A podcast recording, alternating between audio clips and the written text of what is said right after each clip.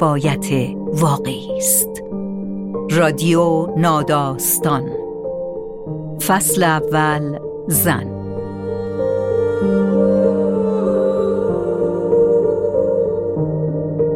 تقدیم به زنان که جزئیات در نگاهشان است.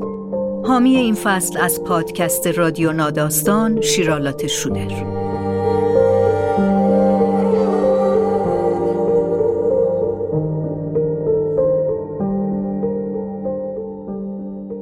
تصمیم ها حرف اول را می‌زنند. راه جدا می کنند، مسیر می سازند، زندگی را شکل می دهند. تصمیم ها حتی گاهی آدم می سازند. جنگ از همان روزهای سخت است که تو را مجبور به تصمیم گیری می کند. کوکب محمدزاده سرپرستار بیمارستان گلستان اهواز از آن زنهایی است که در روزهای سخت جنگ تصمیم بزرگی گرفت. ماندن در جنگ. او با جنگ زندگی کرد. تمام آن هشت سال را در یک قدمی جنگ سر کار رفت. بچه دار شد و خانه و زندگیش را بارها زیر بمب و موشک و خمپاره های احواز جنگ زده به امید جایی امنتر جابجا کرد. متنی که میشنوید حاصل گفتگوی نسیم مرعشی با این زن است. زنی که تصمیم گرفت بماند و از جنگ پیروز بیرون آمد. این متن ناگزیر حاوی تصویر دلخراشی از واقع است که ممکن است شنیدن آن برای همه مخاطبان مناسب نباشد. روپوشی سرخ و سفید روایت کوکب محمدزاده سرپرستار بیمارستان گلستان اهواز از سالهای جنگ. نوشته نسیم مرعشی با صدای ستاره اسکندری.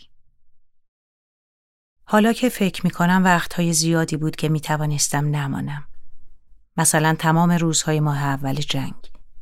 من سرپرستار بخش جراحی اعصاب بیمارستان گلستان اهواز بودم و در آن روزها اهواز را مدام بمباران می کردند. بیمارستان ما را هم. بیمارستان بخشی از شهر بود که نزدیکتر است به عراق. شهر را که می‌زدند اوضاع به هم میریخت.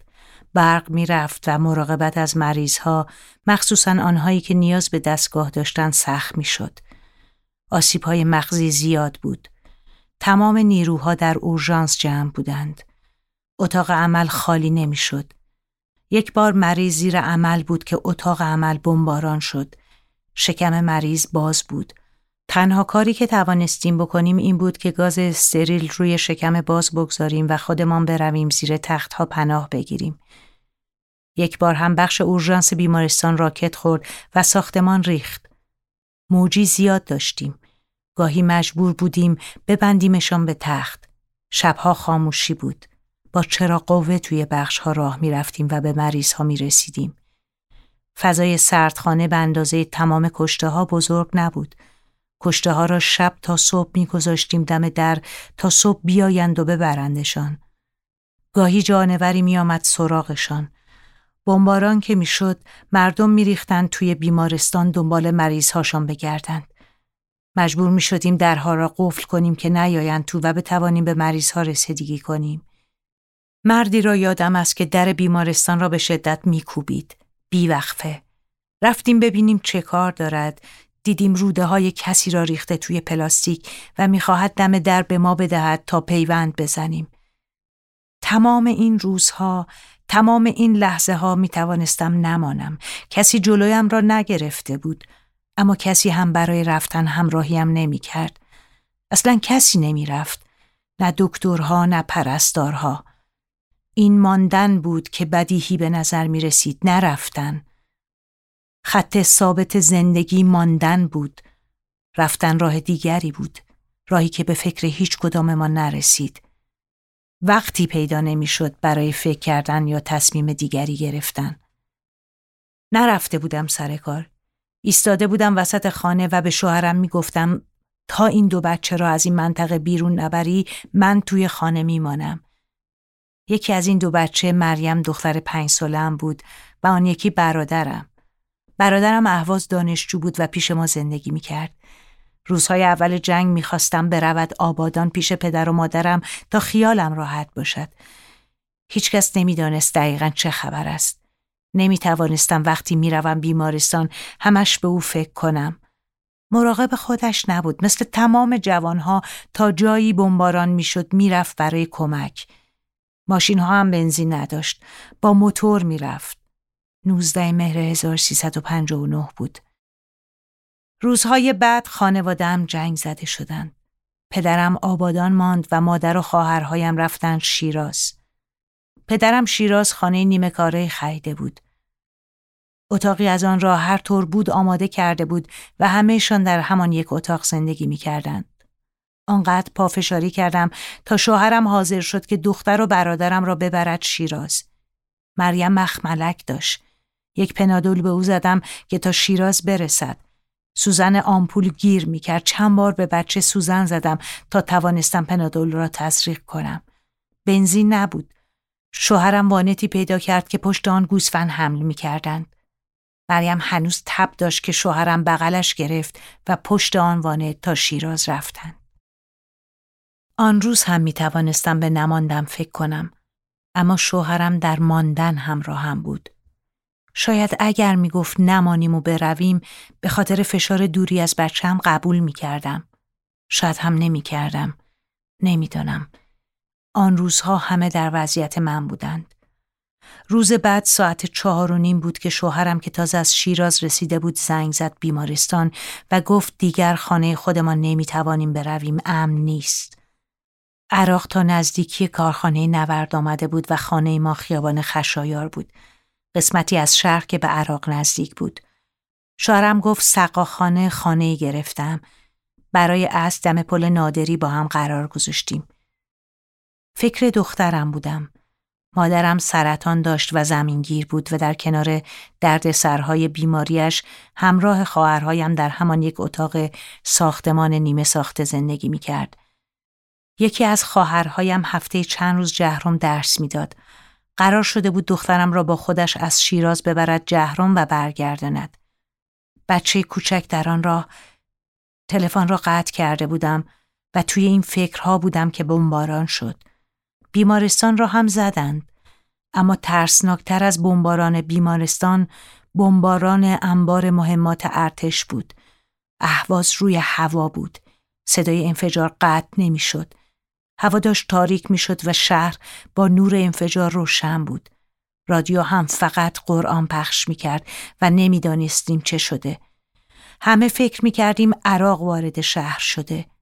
وقت تعویز شیفت من بود من و رئیس بیمارستان با سه مریض که می توانستن راه بروند یک پسر بچه بود و دو موجی از بیمارستان زدیم بیرون نمی توانستم از کارون بگذرم و برم آن طرف رودخانه پیش شوهرم یادم نیست کجا می رفتیم اما با هر انفجار می رفتیم توی چاله های سر را و بیرون می آمدیم. لباس سفید پرستاریم سیاه شده بود از کثیفی. آخرش رسیدیم به خانه که هنوز خالی نشده بود. آن روزها کسی اهواز نمانده بود. همه رفته بودن شهرهای اطراف. در آن خانه از ما پذیرایی کردن و شب را هم همانجا خوابیدیم. زنها توی یک اتاق و مردها توی یک اتاق دیگر. خمسه خمسه که می‌زدن یکی از موجی ها می ترسید آرام نمی‌شد با مشت به شیشه اتاق ها می کوبید و می‌خواست از آنجا برویم. صبح برگشتیم بیمارستان. تمام تختها خالی توی حیات بود و کسی توی بیمارستان نبود. حتی کسی نبود که به ما بگوید چه شده. خیلی گذشت تا فهمیدیم مریض ها را با تخت کشاندن توی حیات که آوار روی سرشان نریزد. بعد هم اتوبوسی گرفتند و مریض ها را منتقل کردند به شهرهای اطراف. بیمارستان از آن روز رسما تعطیل شد. من یک آمبولانس پیدا کردم و با آن آمدم توی شهر که شوهرم را پیدا کنم. تنها چیزی که یادم بود این بود که گفته خیابان سقاخانه خانه یکی از دوستانمان است. دوستی را در سقاخانه نمی شناختم. اول خیابان از آمبولانس پیاده شدم و شروع کردم به کوبیدن درها. هیچکس جواب نمی‌داد. کسی در شهر نبود. تنها خانه‌ای که کسی در آن را باز کرد خانه‌ای بود که شوهرم در آن بود. برایم گفت که شب قبل همراه کسانی که در شهر ماندهاند فرار کرده سمت دیگر شهر. در منطقه‌ای که به آن می‌گوییم آتیشا. زمینی خالی که دکل گاز در آن میسوزد. گفت صبح نگران من بوده و برگشته شهر. خیالم که از شوهرم راحت شد برگشتم بیمارستان. بعد دور هم جمع می شدیم که ببینیم چه کار می توان کرد. قرار شد بیمارستان گلستان را به جای دیگری منتقل کنیم. بیمارستان جای خطرناکی از شهر بود و اگر عراق وارد شهر می‌شد اول آنجا را می گرفت. رفتیم آن سمت کارون چند جا را دیدیم و در نهایت مرکز بهداشت هفته شهریور انتخاب شد. برگشتیم بیمارستان و وسیله های لازم را بردیم و بلافاصله در مرکز بهداشت اتاق عمل درست کردیم و استریلش کردیم و بخش جراحی مغز و اعصاب را راه انداختیم. در اهواز غیر از بیمارستان ما بیمارستان امام هم مجروح میپذیرفت. آنها هم مثل ما اسباب کشی کرده بودند به هتل اهواز. بیمارستان امام تخصصی ارتوپدی بود و بیمارستان ما تخصصی جراحی مغز و اعصاب. بیشتر مجروحهای جنگی این دو آسیب را داشتند. بیمارستان رازی و ابوذر هم بودند که تعداد محدودی بیمار میپذیرفتند. بیمارستانهای خصوصی تعطیل بودند و بیمارستان نفت از جبهه دور بود و مجروحها را آنجا نمی بردن. آن روزها بیشتر از چیزی که باید آرام بودم سرعت عبور خاطره ها فرصتی برای به خاطر سپردن و حزم کردنشان به دست نمی‌داد. وقتی نداشتیم برای فکر کردن. کار سنگین بیمارستان بیشتر از توانمان بود. شاید بر همین است که همه چیز اینقدر در هم و شلوغ در خاطرم مانده. یادم است که خانه نمی رفتیم. روزهای پشت سر هم در بیمارستان می ماندیم. به خاطر کمبود نیرو نبود. نمی‌شد از بیمارستان بیرون رفت. خانه هم امن نمانده بود که برویم. نیرو زیاد داشتیم. دانشگاه ها تعطیل شده بود و مربی های پرستاری از دانشگاه ها به بیمارستان آمده بودند. داوطلب ها هم بودند. مخصوصا اوایل جنگ. صدها دختر و پسر از نیروهای مردمی می آمدند و می‌خواستند کمک کنند. باید برای آنها هم برنامه ریزی می کردیم. کار سختی بود. اگر فرصتی پیدا می کردیم با آنها مصاحبه می کردیم و کسانی را که تجربه داشتن نگه می داشتیم و بقیه را می فرستادیم بروند که در جاهای دیگر مثل تدارکات پشت جبهه کمک کنند. یکی از آنها را خوب یادم است. دختری بود که چون کار دیگری از دستش بر نمی آمد توی بخش ها می چرخید و چهره زخمی ها را نقاشی می کرد. یکی دیگر مسئول این شده بود که موقع نماز مهر روی پیشانی کسانی بگذارد که بدحال بودند و نمی توانستند تنها نماز بخوانند. روزی که بستان را گرفته بودند مرتب مجروح می آوردند. سرمان شلوغ بود. مریض ها را پشت در اتاق عمل شماره بندی کرده بودیم. بعضی ها در اولویت بودند و اگر دیر می شد جانشان را از دست می دادند. ناگهان سر عمل از هوش رفتم. همان وقت بود که فهمیدم سر بچه دومم حاملم. هرچی میگذشت حالم بدتر می‌شد. اتاق عمل را بمباران می‌کردن و من آنقدر فشارم پایین بود که نمی توانستم برای فرار تصمیم بگیرم. همه می‌رفتند و من تنها میماندم. رئیس بیمارستان دو روز مرخصی اجباری به من داد که بروم شیراز به دخترم سر بزنم و برگردم. رفتم و وقتی برگشتم مرکز بهداشت خالی بود. گفتند بیمارستان را به هتل نادری منتقل کردند. ساختمان خانه بهداشت یک طبقه بود و امنیت کافی نداشت. هتل نادری چند طبقه بود و ما توی زیر زمینش یک اتاق عمل و یک بخش راه اندازی کردیم که تا خیلی بعد از آن پا برجا بود. بخش بزرگی بود می‌شد در آن بیشتر از صد مریض نگه داشت در همان بیمارستان به من پیشنهاد شد رئیس خدمات پرستاری بیمارستان شوم و تمام دوران حاملگیم را همانجا گذراندم.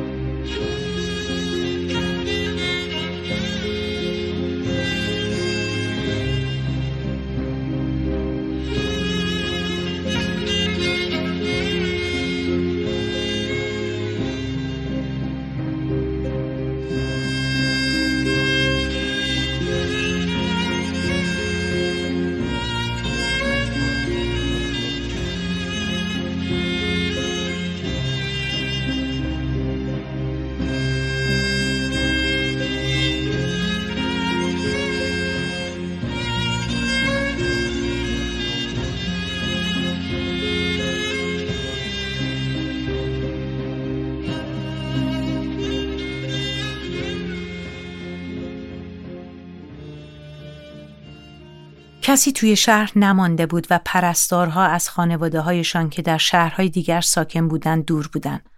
فشار رویشان زیاد بود و کمبود نیرو هم نداشتیم. به همین خاطر قرار شد سیستم کارمان دو هفته کار دو هفته استراحت باشد. پرستارها در این دو هفته می توانستند بروند و به خانواده هایشان سر بزنند. روزهای کار هم همه در همان هتل می ماندیم و در زمانهای کوتاه استراحتمان در اتاقهای طبقات بالا ساکن می شدیم. من البته از این قاعده مستثنا بودم به خاطر مسئولیتی که داشتم باید هر روز بیمارستان می ماندم. شوهرم عضو هیئت علمی دانشگاه جندی شاپور بود. آن روزها یک هفته اهواز بود یک هفته تهران.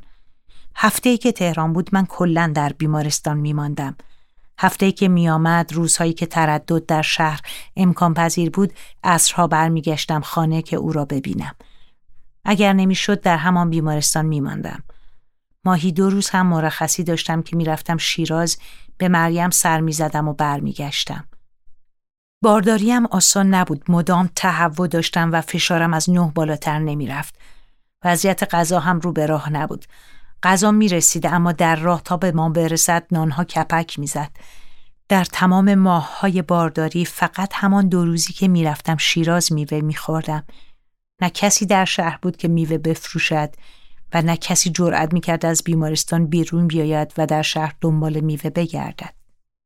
نه فقط روزها مریضها هم در خاطرم نماندند. مریضها آدمهایی بودند که از جبهه به ما میرساندند. باید جلوی خونریزشان گرفته می‌شد و زخمهایشان بسته می‌شد و اگر جراحی ضروری داشتند انجام می‌شد همین. نه فرصت شناختشان بود نه به خاطر سپردنشان. آنها هیچ وقت بیشتر از 24 ساعت در بیمارستان ما نمی ماندند و گاهی این ماندنها به چند ساعت می رسید. به محض اینکه می‌شد تکانشان داد چند نفر با برانکارد آنها را توی اتوبوس میگذاشتند و میبردند فرودگاه سندلی های اتوبوس ها را برداشته بودند و به جای آمبولانس از آنها استفاده می کردند. مریض های بدحال را همراه با پرستار سوار هواپیما می کردیم. هواپیماهای عجیبی بودند. دور تا دور سالن آن سندلی های توری بود و کف هواپیما یک سالن بزرگ خالی بود که مریض ها را در تورهای زخیمی آنجا میگذاشتند تا موقع پرواز جابجا نشوند. هواپیماها حالا که بهشان فکر می کنم ترسناک به نظر می رسیدند اما آن موقع کسی فوبیای پرواز نداشت. در این فراموش کردن ها تصویرهایی از چند مریض خوب یادم مانده. زنی بود که از یکی از روستای اطراف آورده بودن ظاهرا سالم بود اما کمرش ترکش خورده بود و فلج شده بود. گریه می کرد و به پنج تا دخترش فکر می کرد که حالا باید بدون او چه کار کنند. من هم به دخترم فکر کردم. نمی‌دانم. طبیعی بود به این فکر کنم که اگر مثل این همه از همکارایم در بیمارستان یا رفت آمد بلایی سرم بیاید چه کسی از او مراقبت خواهد کرد؟ این فکر را نکردم. شاید سری رفته بودم سراغ یک مجروح دیگر و فرصت فکر کردن پیدا نکرده بودم. یک موجی را هم خوب یادم است. رفتم توی اتاقش و دیدم دستش را از تخت باز کرده و از بس در جنگ تشنگی کشیده بود سند را درآورده و ادرارش را خورده بود. دو نفر دیگر هم بودند، دو دوست زخمی که یکیشان که حالش بهتر بود بالای سر دوستش نشسته بود و منتظر حرکت اتوبوس بود. خاموشی بود و با چراغ قوه آنها را سوار اتوبوس کردیم تا منتقل شوند. ناگهان متوجه شدم دوستش شهید شده. جرأت نکردم به او بگویم. آمدم بیرون و باز برگشتم توی اتوبوس.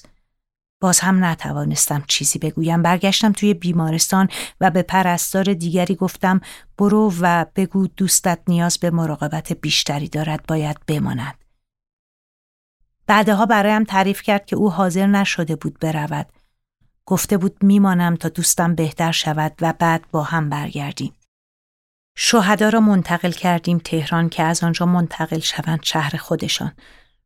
بعضی از آنها حتی هویتشان مشخص نبود. نه پلاک داشتن نه چیز دیگری که بتوانیم شناساییشان کنیم. چند روز درگیر زنی بودیم که آمده بود دنبال بچهش و مشخصاتش را می‌داد. پرونده ها را گشتیم و آخرش مشخصاتش را پیدا کردیم. بچهش یادم بود و می‌دانستم آمده اینجا و کنترل شده اما کسی نمی‌دانست از آنجا به بعد کجا رفته. بیسی مجروح عراقی هم داشتیم که میترسیدن بلایی سرشان بیاوریم. عکس امام خمینی را نشانه ما می‌دادند و می‌گفتند او را دوست دارند. کسی با آنها کاری نداشت. حتی با اینکه آنها را بین مجروحهای ایرانی نگه می داشتیم. هر طور بود باید مجروحها را زنده نگه می داشتیم. تمام تمرکزمان روی همین بود. تا مریض وارد می‌شد چند نفر دورش میریختند و سری نمونه خون می‌گرفتند و آنژیوکت می‌زدند. اما گاهی دیر بود. هتل نادری نسبت به جای قبلی بیمارستان گلستان از جبهه دورتر بود. ممکن بود مجروحین در همین فاصله خون ریزی کنند و از بین بروند. معمولا از وقتی زخمی می شدن تا به ما برسن 5 6 ساعت طول کشیده بود و دیگر به اندازه کافی برای رسیدگی به آنها دیر شده بود. بیشترشان به خاطر ایست قلبی ناشی از خونریزی از بین می رفتن. قرار شد بیمارستان گلستان را هم در همان جای قبلی راه بیاندازیم البته فقط در حد بخش اورژانس اتاق عمل و یک بخش کوچک جراحی برای مریض های بدحال که در بخش های امتر بیمارستان تشکیل شد آن روزها به نظرم سخت ترین روزهای جنگ بودند. دائم شهر را می‌زدند. یک روز یک فروشگاه را زده بودند. از آن روزهایی است که هیچ وقت از یادم نمی رود. خانمی با بچه شش ماهش آمده بود بیمارستان. ماشینی را که سوارش بود زده بودند و پای بچه قطع شده بود. زن پای بچه را در دستش گرفته بود و همراه آورده بود که برایش کاری بکنیم. از بیمارستان بیرون آمدم که بروم هتل نادری. وقتی بمباران می‌شد نیرو میفرستادم به مناطق بمباران شده برای کمک و خودم بین دو بیمارستان و مناطق بمباران شده شهر برای سرکشی و نظارت تردد می‌کردم. ماشین نبود سوار مینیبوس شدم. خودم تنها همراه یک راننده. وسط راه ناگهان هواپیما از بالای سرمان رد شد و بمباران کرد. سرعت مینیبوس زیاد نبود. راننده ناگهان ماشین را رها کرد و بیرون پرید. به من هم گفت بپر. من باردار بودم و می ترسیدم. دم در مینیبوس ایستادم و نتوانستم بپرم. شانس آوردم که مینیبوس خورد به یک مانع و متوقف شد.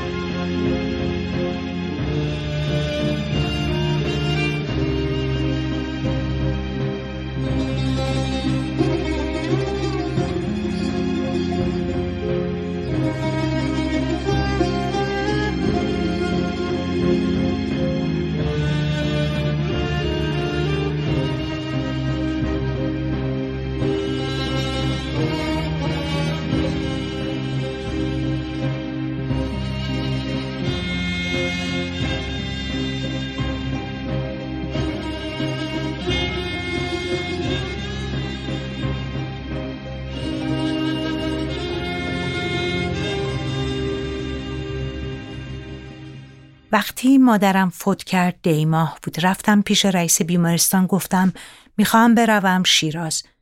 وقت مرخصی هم نبود. گفت نمی شود حق داشت. روزهای بعدی بود. تا توانستم کسی را پیدا کنم و جای خودم بگذارم برسم شیراز تشی جنازش گذشته بود. حتی برای هفتم هم نتوانستم بمانم. باید برای مریم فکری می کردم مادرم فوت کرده بود و کسی روحیه نگهداری از او را نداشت. نمی توانستم با خودم بیارمش اهواز. برش داشتم و رفتم عراق پیش خانواده همسرم. موقع برگشت خیلی بیتابی کرد. برای ما هم آسان نبود. رفت و برگشت به عراق سختتر از شیراز بود هواپیما نبود بنزین هم نبود با قطار می‌رفتم و تا برگردم دو روز مرخصیم گذشته بود زمستان برف شدید بود و ما خوزستانی ها اصلا عادت به برف نداریم. میترسیدم زمین بخورم و بلایی سر بچم بیاید. مریم هم همیشه موقع برگشتم گریه می‌کرد. هر بار که می‌رفتم او را می‌دیدم و برمیگشتم هم خودم اذیت می‌شدم هم او. رفته بودیم سقاخانه که امن باشد. خانهمان با تمام وسایلش در خیابان خشایار مانده بود. گاهی می رفتیم چیزی بر می داشتیم و بر می گشتیم اما خانه سقاخانه هم امن نماند. خانه قدیمی بود و پنجره های چوبی داشت. آن روز شوهرم اهواز بود. رفته بود توی حیات و من که تازه از بیمارستان برگشته بودم داشتم به پهلویم که درد می کرد ویکس می زدم. ناگهان یک موشک درست یک چهارراه آن طرفتر از خانه ما خورد و تا بخواهم به خودم بجنبم پنجره کنده شد و روی من افتاد. شوهرم پایم را کشید و از زیر آن بیرونم آورد. رفتیم بیرون اما کسی توی شهر نبود که کمک بخواهد. جلوتر نرفتیم برگشتیم خانه. خانه سقاخانه نزدیک هتل نادری بود. تقریبا هزار متر با آن فاصله داشت. صبحها پیاده می‌رفتم سر کار. روز بعد سر راه دیدم تمام کرکره های مغازه ها کنده شده و آسفالت جابجا سوراخ شده. شهر ساکت و خالی بود. آدم عادی در شهر نبود. فقط رزمنده ها بودند و من با لباس سفید در شهر خالی قدم می زدم. چند نفر کنار خیابان و ساختمان های ریخته ایستاده بودند. از جلویشان که رد شدم ناگهان یکی از آنها داد کشید او بود او بود که به من آمپول زد و دنبالم دوید مرد را یادم بود رزمندهی موجی بود و متوجه کارهایش نمی‌شد.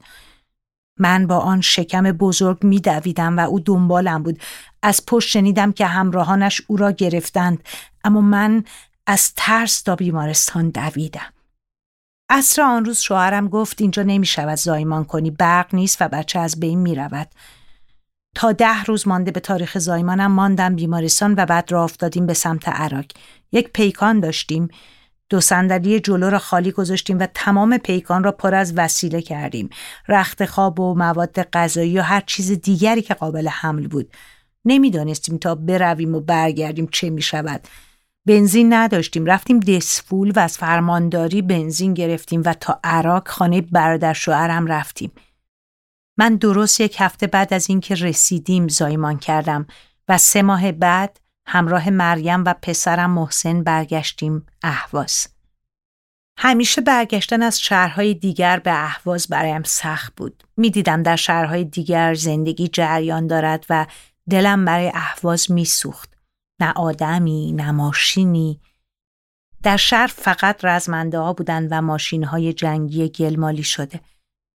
آن هم در شهری که همیشه شلوغ بود و مردم تا نیمه شب در آن شادی می کردند.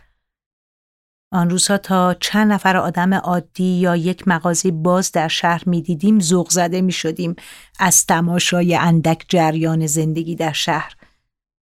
نه خانه خودمان رفتیم نه خانه سقاخانه هیچ کدام امن نبودند.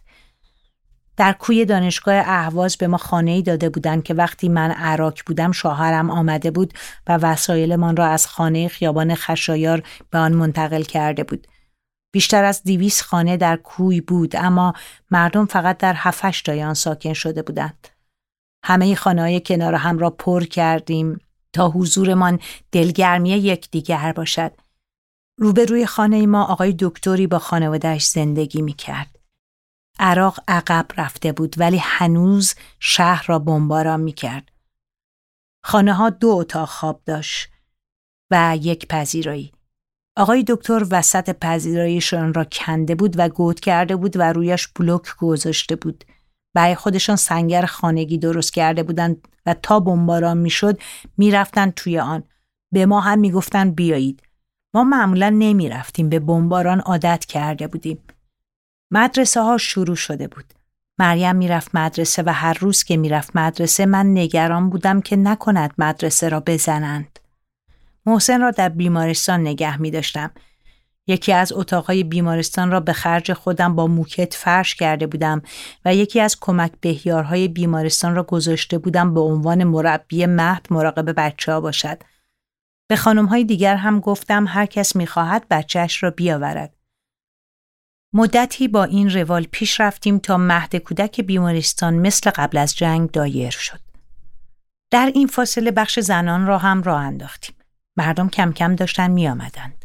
اورولوژی و اطفال رو هم همینطور.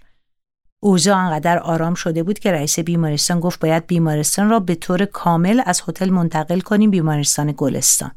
خیلی بحث کردیم من گفتم اگر واقعا فکر می‌کنید که دیگر حمله نمی شود این کار را بکنیم اسباب کشی یک بیمارستان کاری سخت است و تا بخواهد جا بیفتد طول می‌کشد قبول نکرد یک روز از صبح تا شب و از شب تا صبح کار کردیم تا نزدیکی های صبح بخش ها کمی رو به راه شد. خواستم بروم خانه بخوابم که دیدم تمام راهروهای بیمارستان تا دم اورژانس پر شده از مجروح. در جبهه حمله وسیع شده بود. مجبور شدم بمانم. وقتی حمله می‌شد هیچ کس نمی نشست همه من جدا از مسئولیتی که داشتیم همه کار می کردیم از بلند کردن ستهای سنگین تا تمیز کردن بخش. یادم از دکتر دوایی توی اتاق عمل التماس می کرد که به من پنج دقیقه وقت بدهید می نشست روی زمین دستهای استریل شدهش را بالا می گرفت و پنج دقیقه چشمهایش را می بست و بعد دوباره بلند می شد و شروع می کرد به کار. وقتی حمله می شد غیر از بخش ها راهروی دراز بیمارستان گلستان هم پر می شد از مجروح دیگر عادت کرده بودیم. مجروحها از بس خاکی بودن قبل از هر کاری رویشان چند سرم خالی می کردیم تا شستشو شوند و بتوانیم مراحل بعد را انجام دهیم. تختها همه پر می شد مجروحها را روی زمین می خواباندیم و خودمان روی زمین می نشستیم تا از آنها مراقبت کنیم. پایه سرم به کافی نبود. روی دیوارها میخ میکوبیدیم و سرمها را به دیوار وصل می‌کردیم.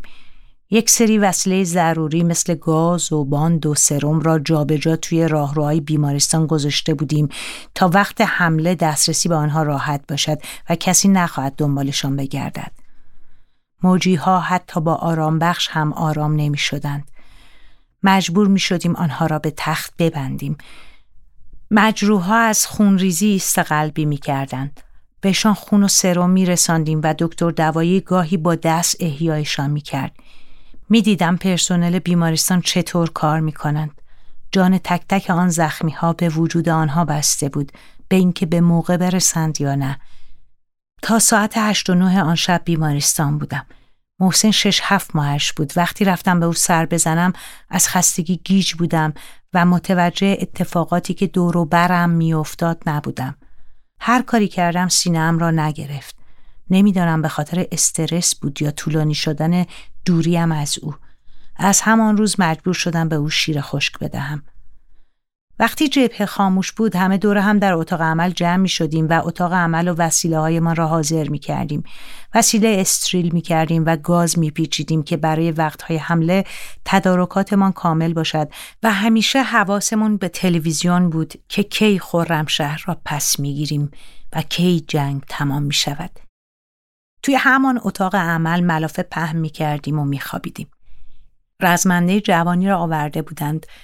19 20 سالش بود. اندامش ظریف بود و ریشهای تنکش تازه درآمده بود.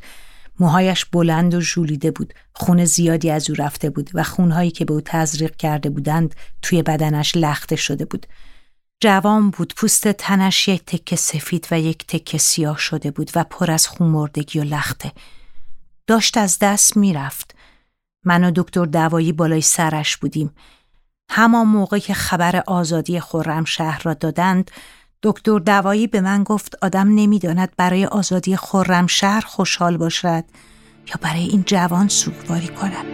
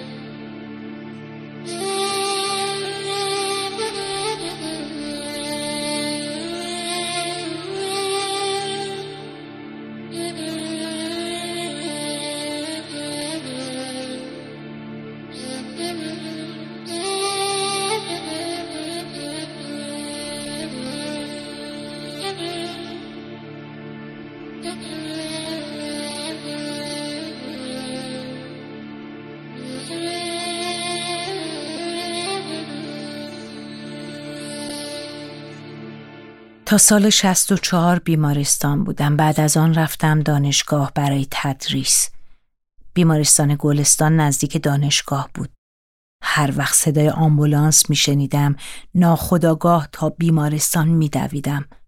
برایم عادت شده بود. عادتی که لازم نبود به آن فکر کنم. مثل ماندن، مثل ماندن در جنگ بود. نمی توانم نمانم. نمی توانستم نروم.